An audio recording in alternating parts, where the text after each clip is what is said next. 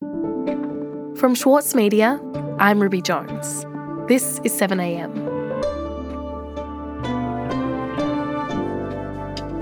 More than two years on from the very first COVID 19 cases, hospitals are once again being pushed to breaking point.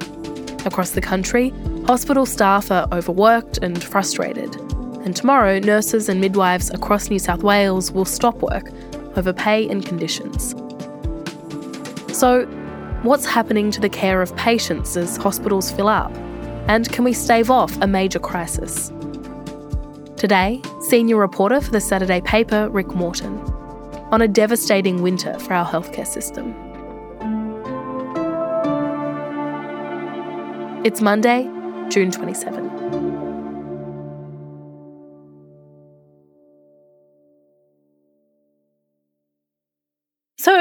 Rick, there's a lot of respiratory illnesses going around at the moment, not just COVID, but there's also a lot of people with colds and flus. And at the same time, we're also hearing about hospitals being at capacity. Um, so, can you tell me a bit about what it's actually like then for a person who arrives at a hospital um, in the middle of winter at this moment in time? What do they encounter?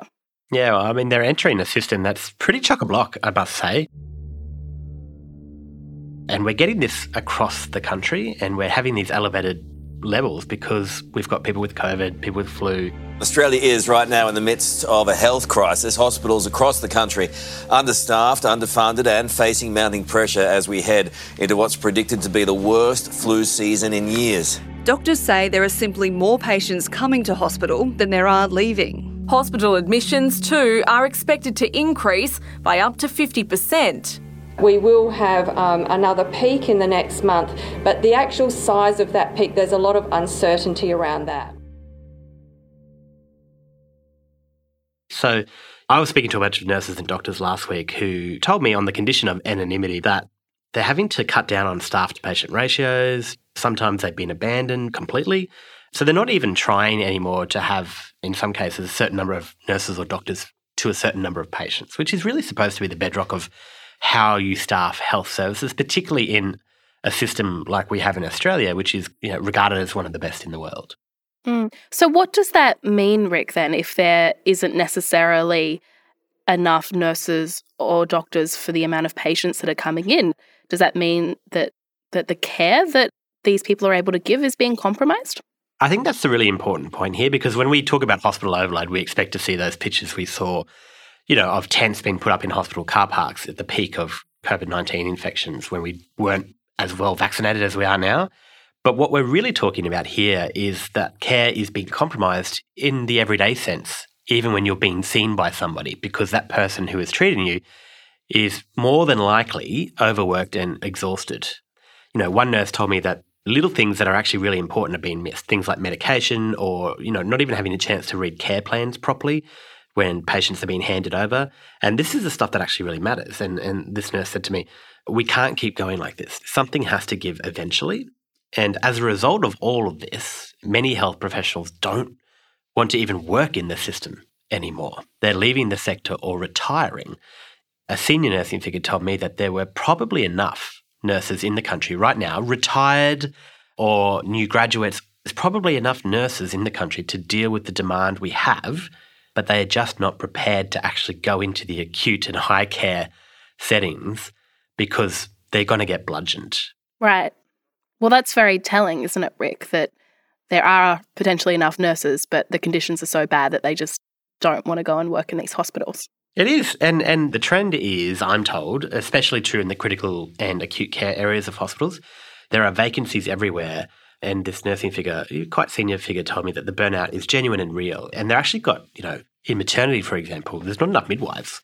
So they're sending nurses in to be midwives, which is a recipe for disaster, as this person put it to me, because th- there are actually very different skills. My sister's a midwife, and it's highly specialised. And, you know, she picks things up that nurses don't because she's been trained for it. So the picture is around the country, as COVID 19 and influenza sweep through the country, that's sending more and more people through the hospital doors. And also, there are more patients in hospitals that should be getting cared for by GPs, but there are fewer GPs offering bulk billing. So those patients are actually increasingly looking to hospitals for affordable treatment. And the result is more and more pressure on an already exhausted and burnt out healthcare workforce. And on top of that, we know that the aged care sector is also underfunded. It's been in crisis for many years. And so a lot of people who are in nursing homes actually come to hospitals when aged care either can no longer look after them or it's a cost shifting exercise. So that's even more people coming through the doors than there should be. But there is another problem here as well, and it's that hospitals sometimes actually can't send people back out when they've finished treating them. Right. Okay. So it sounds like, Rick, there's a lot of people trying to get treatment at hospitals at the moment. Um, people who are having a terrible winter with all of these colds and flus and COVID going around. There's also people who are coming in because they can't afford to go to a GP and they need free healthcare. There's also people coming in via aged care. And then once they get to the hospital, there is this other kind of issue, which is that some of them can't be discharged. What do you mean by that, Rick? Yeah, uh, it's exactly as it sounds. I mean, patients who sh- could be leaving hospital, or in fact should be leaving hospital, into a well supported, appropriate care setting simply can't leave because the support services, like, for example, the National Disability Insurance Scheme or aged care, are also really struggling. So people don't have something to go back out of hospital to. And a really good example of that is this family I spoke to in Queensland, and they asked me to not use their surname for privacy reasons, but their daughter Kate who's 17, has been admitted to hospital recently for spinal surgery in April. And she has a variety of disabilities, including this exceedingly rare gene syndrome, epilepsy, dysphagia, which means she has trouble swallowing and can actually choke or aspirate, which is a form of choking when she's being fed, and also has severe anxiety. Now, this is just one example of what's happening at the moment, but she was admitted to the Queensland Children's Hospital on April 21 for this spinal surgery. The surgery was meant to help increase Kate's quality of life, but it actually led to a month long fight with the hospital about her care. So this is actually really crucial because Kate can be discharged, but she requires so much support, particularly now that the surgery is done and she's actually deteriorated a little bit, that her parents can no longer do all of the work. They were sleeping in her room for nine months. So they're waiting for the National Disability Insurance Scheme to actually come to the table with a funding package that would allow her to be discharged, but that hasn't happened yet. Uh, the hospital's view now is that she should go home and that there is no more care that they can do for her, which is correct. And the family, Kate's father Patrick, actually agrees with that. Um, he says that the hospital is not somewhere for Kate to remain, but they are incapable, him and his wife Brenda, of looking after Kate in their home because Kate requires 24 7 care. And the NDIS is just saying, well, just hold on to your horses. Meanwhile, every day that passes, Kate gets worse. So it's under these kind of circumstances where patients start to fall between the cracks. And when you have several different departments and schemes and government programs who are all underfunded, who are all stretched and can't take responsibility for a single person's care, that's when you see individuals get let down, and that's when you see them actually, you know, get missed by these programs who are meant to help them. We'll be back in a moment.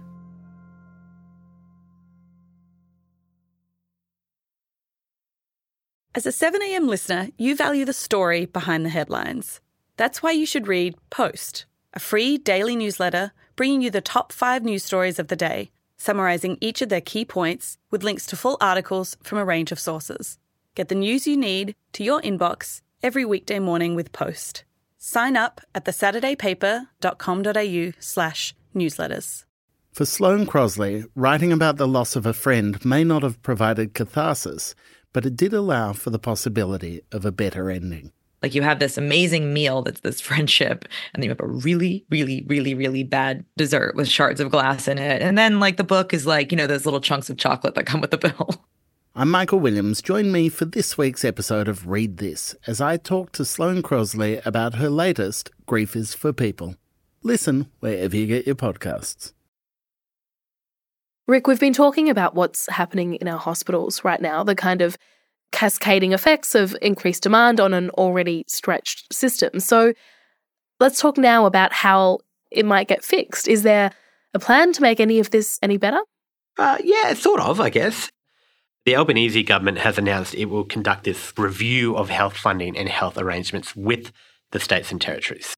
Um, now, in addition to that, the National Cabinet revealed that the Commonwealth is going to extend this temporary 50 50 split in hospital funding. And in recognition of the pressure that health and hospitals continue to be under, uh, the Commonwealth has agreed to extend uh, the COVID funding arrangements until the 30th of December uh, this year. Which means the Commonwealth is paying a little bit extra because of COVID 19. They're going to extend that until the end of December at a cost to the federal government of $760 million. So the states have been pushing for this 50 50 funding split to be extended and even to become permanent. There is an existing agreement that runs from 2020 till 2025. It's one that all of the state and territories signed onto with the former government. But the Health Minister, Mark Butler, has essentially ruled that out. It's one that the, the current, the new government intends to respect and adhere to. And, you know, says that the Labor government won't be increasing funding to hospitals above the existing regular funding arrangement, which lasts until 2025. So this is a temporary measure that's meant to help with the COVID 19 pressures. Now, Mark Butler said on Thursday last week, we recognise there are pressures on hospitals and there are things that we should do now to relieve those pressures in primary care and aged care. But very much our position is that agreements that we inherit from a former government, by and large, are agreements that will continue. Right. Okay. So it sounds like what he's saying is that he recognises that there is this problem in hospitals, but the solution, well, their solution is not to to spend more federal money directly in hospitals to fix it. Uh, yeah, that's right. It's the favourite refrain of Commonwealth governments everywhere. Right. Okay. So, how is the federal government planning on helping the situation then? So, they want to focus on rebuilding general practice, uh, GPs, by fixing the way Medicare operates. And, and this is the way Health Minister Mark Butler put it. He said, as you will have seen in a lot of the commentary from the state premiers and health ministers, that's what they want the Commonwealth to do. Now, before the election, the Labor opposition at the time promised to change that by funding these new clinics to mitigate the pressure on hospitals. And according to Mark Butler, the location for these Medicare urgent care clinics will be discussed with state and territory health ministers in further meetings. Mm, okay. And so, all of the people that you've been speaking to, Rick, the people, the frontline workers who are actually in these hospitals who've been dealing with this this pretty broken healthcare system um, for years now. I mean, how optimistic do they sound to you about any sort of meaningful change being enacted to try and fix this? So there's a lot of short-term stuff that can be done, and that's kind of things that we've been speaking about. You know, getting people out of hospital that shouldn't be there because it's good for them and it's good for the hospital system to have that capacity. But we do need to start looking at long-term things. Like there's some clunky stuff in Medicare that essentially, because of the power of the Australian Medical Association and GPs in general as a lobbying group, favours doctors when in some cases, not all, but in some cases, specialised nurses or highly trained nurses can actually do jobs that only currently GPs can do under Medicare.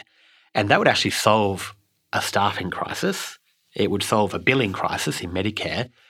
We need to actually sit down rationally, I think, and discuss ways to make Medicare better, both for doctors, because, you know, they can't see a patient in six minutes in some in some cases. You know, you're not going to get proper treatment. So it's bad for the patient. It's also bad for the doctor because they're getting undercut. But then we can bring nurses in as well. And I think we need to have a more holistic view about the skills we have in the sector. And that's certainly some of the stuff that people are talking to me. That stuff takes time, of course. And we we need a circuit breaker now to stop the exhaustion and the burnout before we look to the future and go, right, how do we actually set this up for the next three decades? Premier Dominic Perrottet will hand a 3% annual increase to New South Wales workers, as well as a $3,000 cash bonus for every healthcare worker. But the unions are promising to strike, saying the wage rise isn't anywhere near enough to cover the skyrocketing cost of living.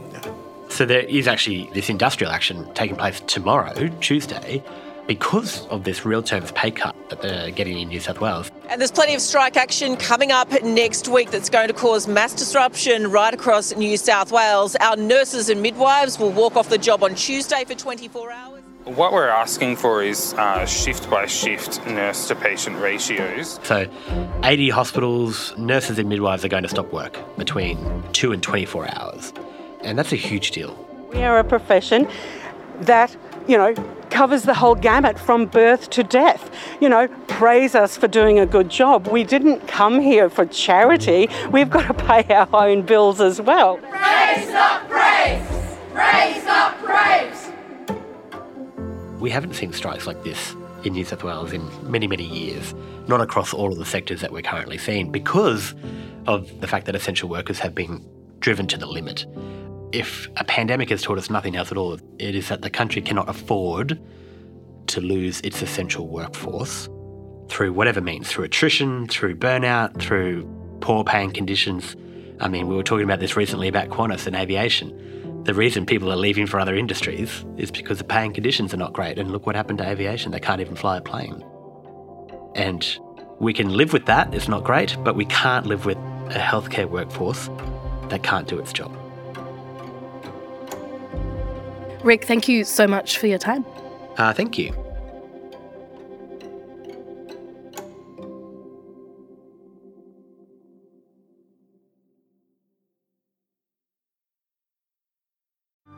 Mahler's music embodies the very essence of humanity.